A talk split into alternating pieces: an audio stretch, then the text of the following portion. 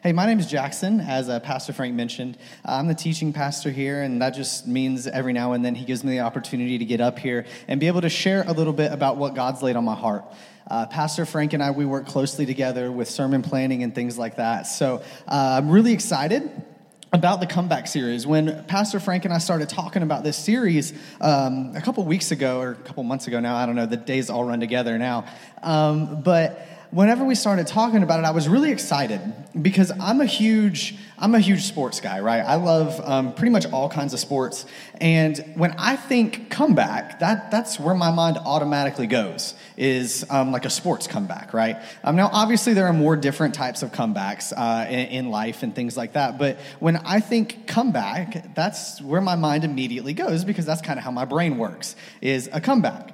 And I think sports analogies are great. Um, sports comebacks are great. If you think about comebacks, you can pretty much everybody in the room, no matter what sport it is, um, can think of a comeback that they witnessed in person, whether it was a long time ago, whether you were there in person, whether it was one of those that you watch on TV, uh, or, or whatever that looks like. We can all pretty much point to one probably sporting event or something like that where you witnessed just this awesome underdog comeback story, right? Um, uh, and uh, Pastor Frank showed the video last week of the horse of the horse of Seabiscuit, um, and then you know I don't want to relive some some negative some negative uh, memories here, but you know a couple years ago the Falcons in the Super Bowl, right, and the Patriots the comeback, unfortunately. Um, but we can all think back to those times where we can think of these massive comebacks, and sports analogies are great, like I mentioned. Um, However, there are times when they're not exactly, you, you, can't really compare them to real life, right? Because sports are one thing, and real life, like what you and I do on a daily basis, is a totally different thing.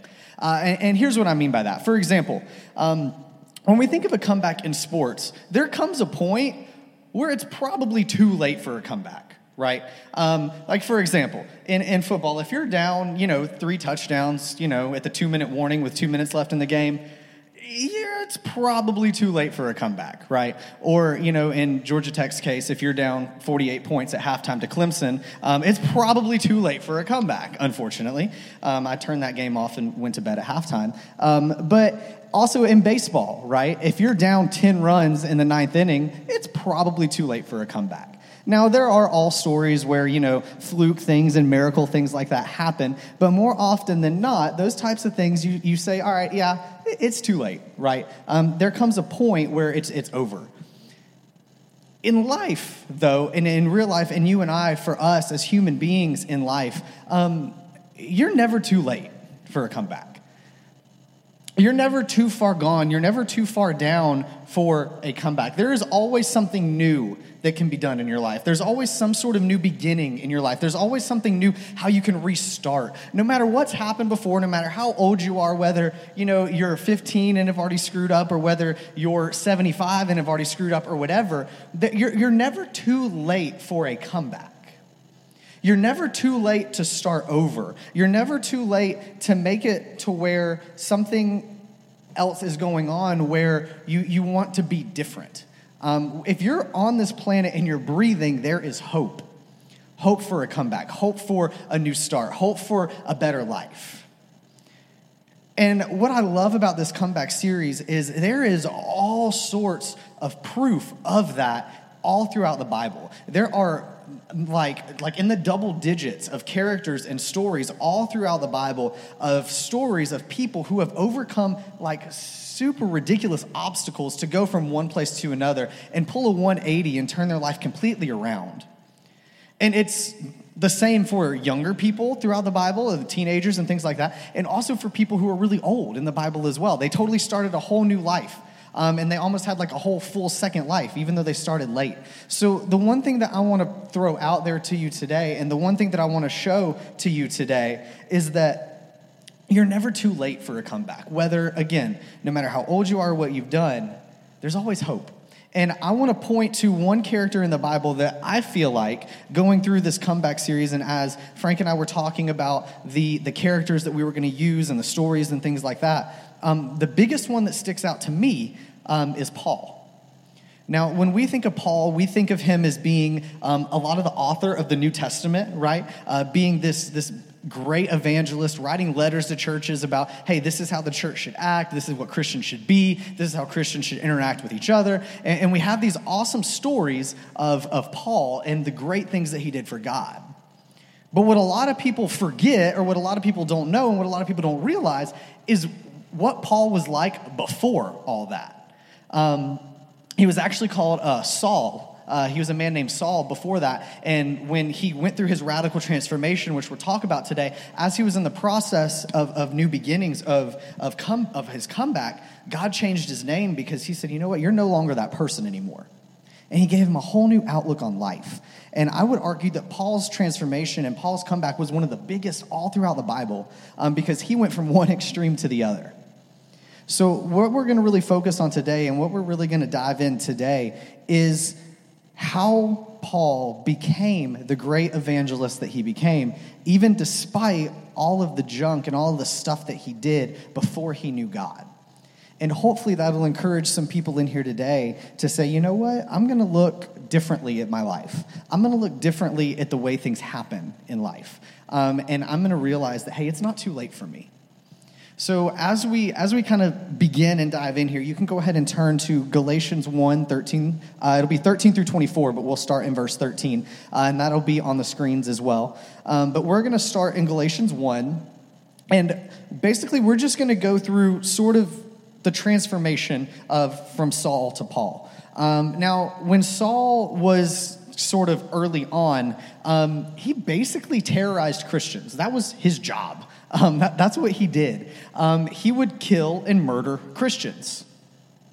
That's, that's pretty intense, right? Um, thinking about the Paul that we know from the New Testament, um, he, he was a, he murdered Christians. That, that's, that was what he did. If we look in verse 13, he said, For you have heard my previous way of life in Judaism, how intensely I persecuted the church of God and tried to destroy it. I was advancing in Judaism beyond many of my own age among my people and was extremely zealous for the traditions of my fathers. And we'll stop there. What he's telling is a pretty chilling story, right? He's saying, Man, I was happy in what I was doing. I was zealous in the traditions. I was killing people for Judaism because it was what was right, and I wanted to do it. I was passionate about it. He felt no remorse for what he was doing. He was happy to advance in his career. He even said, I was advancing beyond many of people my own age. I was killing Christians so good that I was like advancing past people my own age. That's how good I was at my job. That's how good I was at what I was doing. And he was happy about it, right? That's a pretty dark story coming from somebody who is known to be the great evangelist that he is. Um, Paul was never interested in becoming a Christian. He was interested in killing Christians, but he was never interested in becoming a Christian. He wanted nothing to do with it. He knew exactly what he was doing, and he enjoyed it. You could say that Paul, or I guess Saul at this point, was probably the furthest away from God that you could possibly be. Not only did he not want him, um, he was taking it to the next level that not only did he not want God, he was busy killing people because he didn't like God right? Um, so we could say that he was as far away from God as you could possibly be. Now, I can't help but think, back to, to kind of bring it back to us, I can't help but think there's probably people listening right now who think they're as far away from God as you could possibly be. You know, whether that's because of what you've done 15 years ago, 30 years ago, um, whether it's the way that you lived your life before you walked through this door today or what you're currently in, you might think you are the farthest away from God that you can possibly be. You know, listen, I don't know, you know, what, what you do is between you and God. I, I don't, I can't even pretend to know what you're going through or what you do or things like that. that that's, that's not my place to know. Um, but what I do know is that it's not too late for you. And what I do know is that you're not murdering hundreds of Christians in your front yard like Saul was doing, right? Now, don't get me wrong. What, you're doing, um, it, it, may be, it may be dark, it may be tough, and I, and I get that. But I want you to know that if God can use somebody like that, who is killing people, who is killing Christians, it's not too late for you. You may be sitting here and you may be thinking that you're broken that you're too damaged, that you're damaged goods, right? How can God possibly use me? How can God possibly use somebody who's gone through that? How could God possibly use somebody who has been bankrupt, who has gone through a divorce, who has, you know, um, been in, in prison for whatever reason, right? You may be thinking that God can't use somebody like me, but I would argue that you're wrong. God can and God will. And what I want to continue to do as we go through this, and you'll see, and it's beautiful, it's this awesome story of redemption, of this comeback of, of, of, a guy named Saul, is that it's never too late for you. And it's never going to be too late. Um, another account of Paul's. Um, of Paul's conversion in Acts. Um, he, he's actually, his story is mentioned in the New Testament three times um, once in Galatians, once in Acts, and then once um, he, uh, in, in, another one of the Gospels. But he was told about it. And um, Paul had actually said that he would go, and I'm sorry, Saul at this point, he would actually go door to door. He was like this reverse evangelism. Basically, he would go to door to door in these neighborhoods. He would knock on people's doors and he would say, he would be like, hey, I'm sorry, do you know you're our Lord and Savior Jesus Christ? You know, trying to be like an evangelist, right? And then when they would say yes, he'd be like, great. And then he'd drag him out in their front yard and he would kill him. He wasn't trying to save them. He wasn't going around trying to, you know, share the gospel with them. He was asking them if they knew God, and if they said yes, he would kill them. He would murder them right there in their house for everybody to see. And then he would move on to the next door knock, hey, do you know Jesus Christ? Yes, great. And then he would kill him. That was what he was doing. He was traveling around from city to city, from village to village, killing Christians in that way. In fact, when um, God first met um, Saul, like on the road to Damascus, um, and, and converted him. And we went through this huge transformation story, which we'll talk about in a second. He was actually on his way to a city, to another city, to go around door to door and kill Christians. And while he was on his way, God stopped him. But he was in the middle of his sin at that point when he met God. He was in the middle of his darkness when God came to him. So, what I want you to understand today is that if you're in the middle of this darkness right now, even while you're sitting here, even while you're listening, God will meet you where you are. That's why you're here. You don't come to church because you're perfect. That doesn't make sense. You come to church because you know that you're broken. You come to church because you know that you need help. And you come to church because you know God will meet you where you are. So even if you walk through those doors today thinking that I, am way down here today, man, I, I just I can't. There's no way God will even talk to me. You're wrong. He will. He will find you wherever you are, and He'll pick you up. Let's go to, um, to, to the next set of verses here, which is going to be in verse 15. Let's talk about his conversion. Let's talk about how this happened, how this went down. So he, he just talked about his life before. So now we're going to talk about how he started that process. What happened when God came and met him? In verse 15, it says, But when God, who set me apart from my mother's womb and called me by his grace, was pleased to reveal his son in me so that I may preach him among the Gentiles, my immediate response was not to consult any human being I did not go up to Jerusalem to see those who were apostles before I was, but I went into Arabia. And then later, I returned to Damascus. Let's go back to verse 15, if we could put, put that back on the screen for me, please. I want to focus on this first word. First word in verse 15, but. That's a big word in, the, in this passage because what it shows is it shows that God interrupted Paul's life or Saul's life at this point but. It shows that interruption, right? He said, This is happening, and, the, and you're killing these Christians, and I was doing this, this, this, and this is how awful I was, but, but wait, but God. But God. God came into his life, interrupted everything that happened, and everything was changed because of this one little word. Two little words, I guess, but God. Paul was a sinner, but God happened. Paul was killing Christians, but God happened, right? Paul was in the middle of his darkness, but God happened. And what I want you to see is that no matter what happens, there will always be that moment when God is saying, But wait, wait, wait, wait, Jackson, I'm here. No matter what you're going through, it can be interrupted and God can step in. And that's what he does. God steps in and interrupts you exactly where you are. That's what we just talked about. Paul was on his way to Damascus to kill more Christians, and then God stopped him right in his tracks. Um, in Acts, it actually talks about what happened. Essentially, a massive blinding light came down, and Saul became blind. And the, God's voice was talking to him coming from the heavens, and he just had no nothing else he could do but stop and listen. God forced him to stop and listen. Now, Saul wasn't expecting that, of course not. He hated God. He was on his way to kill Christians, he hated Christians. The last thing he expected was God to stop him and speak to him because he was like, why would God want to stop and talk to me? I hate him, right? But without without his permission, God just barged in, kicked down the door, didn't ring the doorbell, and just interrupted everything that was happening in Saul's life and turned it upside down. See, God doesn't need permission to come into your life and mess you up, right? And change everything that you think you know about what your life's all about. He didn't ask for permission. Paul didn't give him Saul didn't give him permission. He just came in, barged in, and without permission, God took control of the situation and said, "You know what? It's time for your comeback."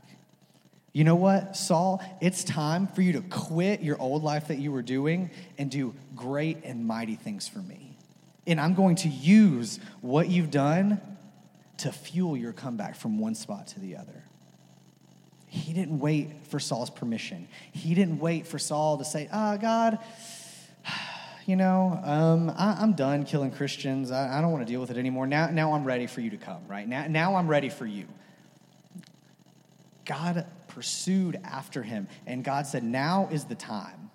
God said, Now is the time. Your comeback starts right here, right?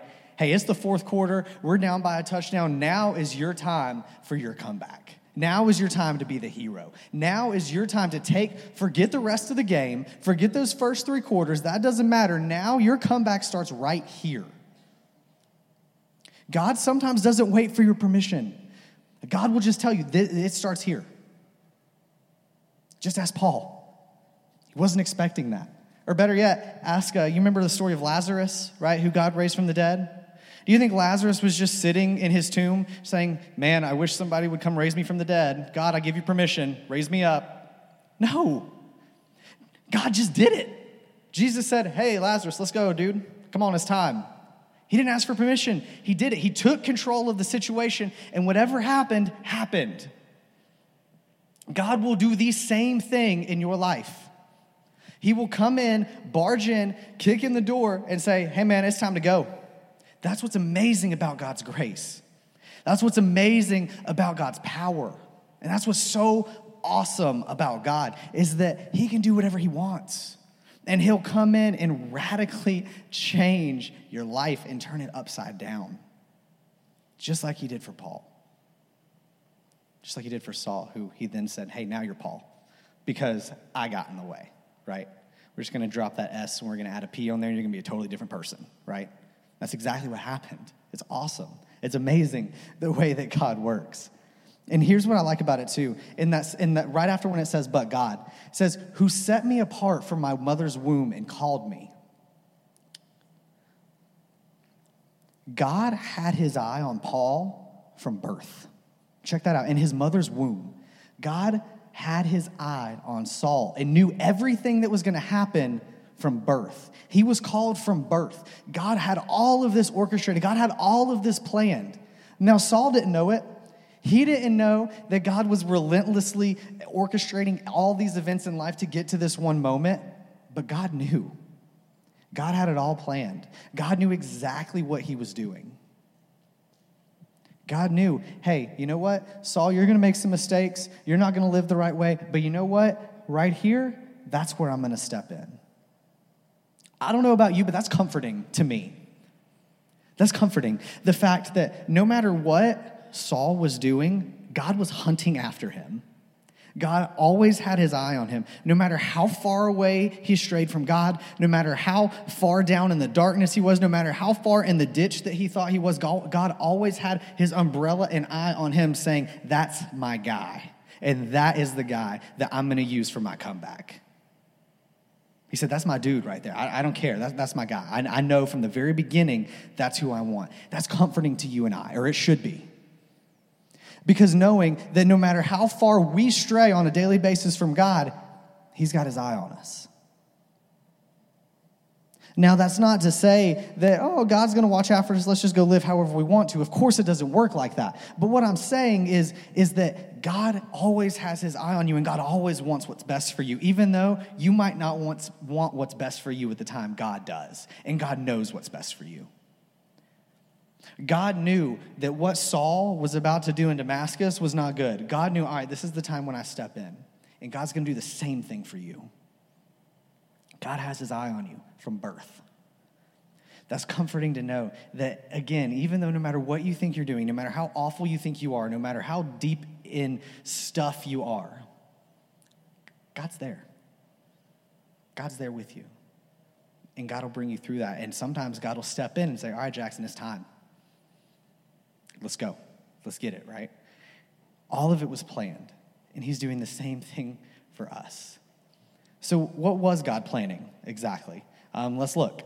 Uh, let's look in verse, uh, I think it's 18 is where it starts. Then, after three years, I went up to Jerusalem. So, after he became um, a Christian, after God interrupted his life and he became Paul, um, he kind of went off into seclusion. He kind of went off to study, pray, that sort of thing, understand what he was doing. Then, after three years, he went to Jerusalem to get acquainted with Cephas and stayed with him for 15 days. Um, so, he's meeting other prophets, other people um, of the gospel, and things like that to learn. I saw none of the other apostles, only James, the Lord's brother. I assure you before God that, I am what, that what I am writing to you is no lie. Then I went to Syria and Cilicia. I was personally unknown to the churches of Judea that are in Christ. This is huge. The only, they only heard the report. The man who formerly persecuted us is now preaching the faith he once tried to destroy. And they praised God because of me. That's huge. I want to stay in 23 and 24 right there about a radical change. Talk about a 180, right? Talk about a huge improvement from one point to the other.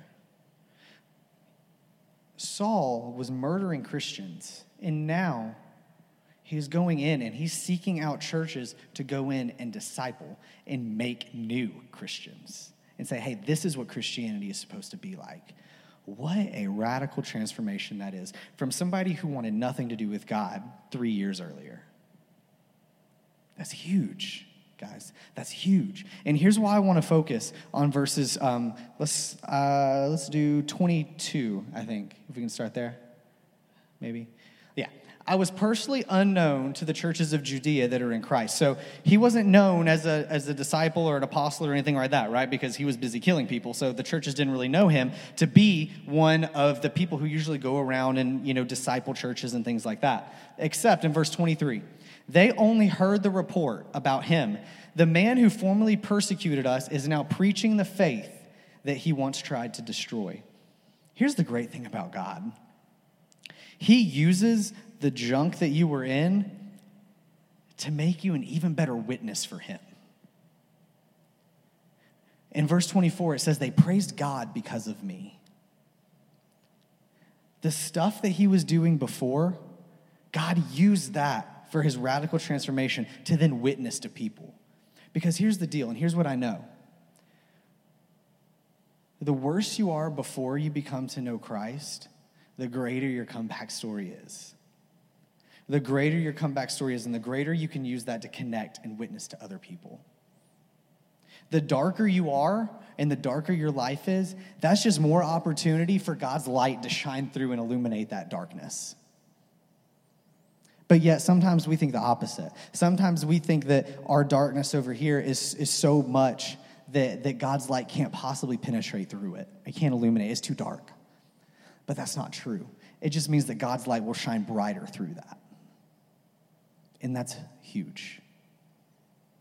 There are three key points that I, I want to kind of pick out here um, as we sort of begin to kind of slow down and wrap up real quick. Um, the first one that I want to share is that salvation comes straight from God. We saw that in, in Paul's life. God stopped him where he was and said, Look, now is the time. It starts right here. What, and there's nothing you or I can do to earn God's salvation. It comes from Him alone, and that's it. It doesn't matter how good we are. It doesn't matter the things we do. It doesn't matter how often we come to church. It doesn't matter, you know, how often you serve. It doesn't matter how much money you give. None of, none of that junk matters. You can't earn God's salvation. It can only come from Him and Him alone. The good news is He gives it away for free, which is awesome. But you have to put your faith and trust in Him, and that's where it comes from. See, here's what a lot of us don't talk about in, in, this verse, in this, this story of Paul, is yeah, God stopped Saul at the time where he was, but the transformation happened inside of his heart. Because even though God stopped him, Saul still could have rejected God, but he didn't.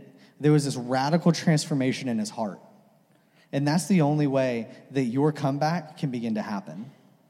Is it's got to come from the heart. That's the only way your comeback can start turning around and saying, you know what, I was going one way, I need to go the other. It starts in your heart and it starts with the free gift of salvation that God gives you. But you have to accept that first. So sitting here and saying, you know what, my comeback is going to start with me, you know, coming to church more. And that's great. I want you to come to church. I do. But that's not going to save you. You may say your comeback is going to start, well, I haven't tithed, so maybe that's why my finances are bad. So, so I'm going to tithe and then, you know, then I'll eventually make it to heaven. That's not how it works either. Don't get me wrong, just like Pastor Frank mentioned, that's good. And the, the, the tithing is, is our putting our faith and trust in God. And you need to put your faith and trust in God. But that means not just with your finances, that's with your life too. Your comeback starts with putting your total faith and heart and total abandon to God and raise your hands and say, God, yes, you are my Savior. Help me right now overcome what I'm going through. And that's what Paul did. It comes straight from God. The second thing I want to point out is that the worst sinners often make the best saints. The worst sinners often make the best saints. Now, don't get, don't, don't get me wrong, that doesn't mean that every sinner is going to become a saint because unfortunately it doesn't happen like that. You know, we, we have, God gives us free will to choose, you know, what we believe in, things like that. Not every sinner will eventually come to know God. But what I do know and what I've seen in my own life and the people that, that I've been with and talked to and things like that, and we even see it from this story here, is that sometimes the people who have like the worst stuff that happened to them in the first part of their life end up becoming some of the greatest witnesses for God. Now, again, that's not to say that, you know, if you grew up in, a, in, in, church and you were with a godly family and you were saved at a young age and you've always done, you know, always been in church and always done the church thing. Now, that's not saying God can't use you because obviously He will. And that's great too. We need people like that. But at the same time, we also need people who have those sinner stories that come from one, like from one side to the other, right? The body of Christ is filled with a bunch of different types of people, and it makes, like, that's how the church functions. The worst sinners often make the best saints. One of the things that I heard um, a while ago um, that I learned when I was growing up was they told, they, they told me a quote, and I don't remember who told me now, it was probably a youth pastor at the time. Um, he said that God doesn't recruit heroes. And I kind of looked at him. I was like, what? I don't get it. He's like, look, he challenged me. He said, look through the Bible and tell me the types of people, the majority of people that God called to ministry or called to do stuff for him. It wasn't the most noble people. It wasn't the strongest warrior. It wasn't the richest people. It wasn't the most popular person. It wasn't anybody like that. It was fishermen. It was farmers. It was shepherds.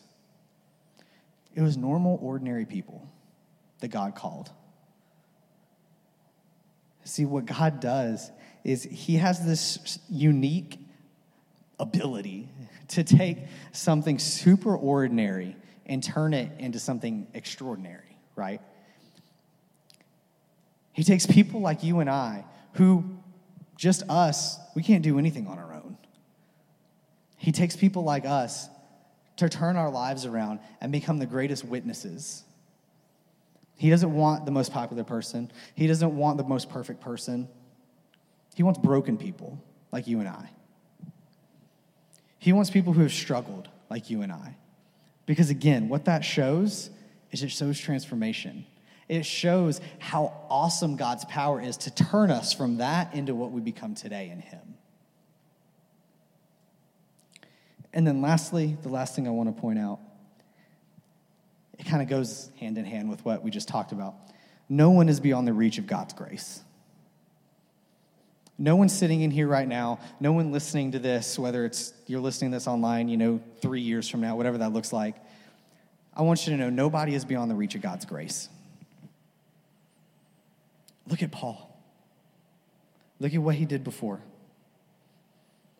You know, Paul's story actually shows up, like I talked about, in the New Testament three times. Why would it show up three times in three different books, three different versions? Because of how important of an example it sets for you and I to show look, no one, no one is beyond the reach of God's grace. Everybody can be saved. All you have to do is understand you're broken. All you have to do is understand how miserably awful we are without God. No one is beyond the reach of God's grace. And as I sort of close, here's, here's what I want you to, to get. If you haven't listened to anything else I've, I've said, just listen to this. Just, just hang with me these last five minutes because this is the most important thing. Nobody ever believed that Saul would become what he was going to become. If you were to ask, if you were to ask people who knew Saul, even maybe five minutes before God stopped him on that road to Damascus and said, "Hey, he's going to become a Christian in like an hour," they would have been like, "Good one." They would have had no clue. It happens quick, and God can do amazing things if we let Him. So maybe there is a family member or a friend or a loved one or whatever that looks like that you've been praying for for a while who just looks like they're too far gone, who just looks like they're jumping off the deep end and they're drowning. And you keep praying and you keep praying for them, and it almost seems like when you pray, you know, the prayers just bounce off the ceiling and bounce back down, and you're like, God, are you even listening? It's like, God, come on now. You know how awful this person is. Don't give up hope. Don't give up hope on God. He's listening. I promise He is. And better yet, not only don't give up on God, don't give up on that person. You know, whether it, like I said, whether it's a family member who you, you've been trying to put your faith in for years. You said, you know what? I'm going to help you this time because hopefully you'll get on your feet. You know what? I'm going to help you again because I, just, I know it's coming. I know change is coming. And then they screw something up again and you're like, ugh, when are you ever going to get your life together? Don't give up hope on that person because they are not too far gone for God to save them. Keep praying for those people. Keep praying for family and friends and loved ones who need God. And also, maybe you're one of those people, right? Maybe you're the person who's over here continuously getting bailed out by your family Maybe you're the person that's over here who just can't seem to get their life together, who struggles, gets better, relapses, struggles again, whatever that looks like addiction, whatever. You insert blank here of, of, what, of what you struggle with. And if you're that person, maybe you think that, you know, God can't love me. God, he, he doesn't want me. I can't seem to get my life together. I can't seem to get it right. Just when I think I've got it figured out, I, I ruin everything again. Don't give up hope on yourself, and don't give up hope on God. The last thing you need to do is say, God doesn't want me, and just, just, just do your own thing. I promise you, God will save you, and I promise you, God can save you. You just have to let Him in.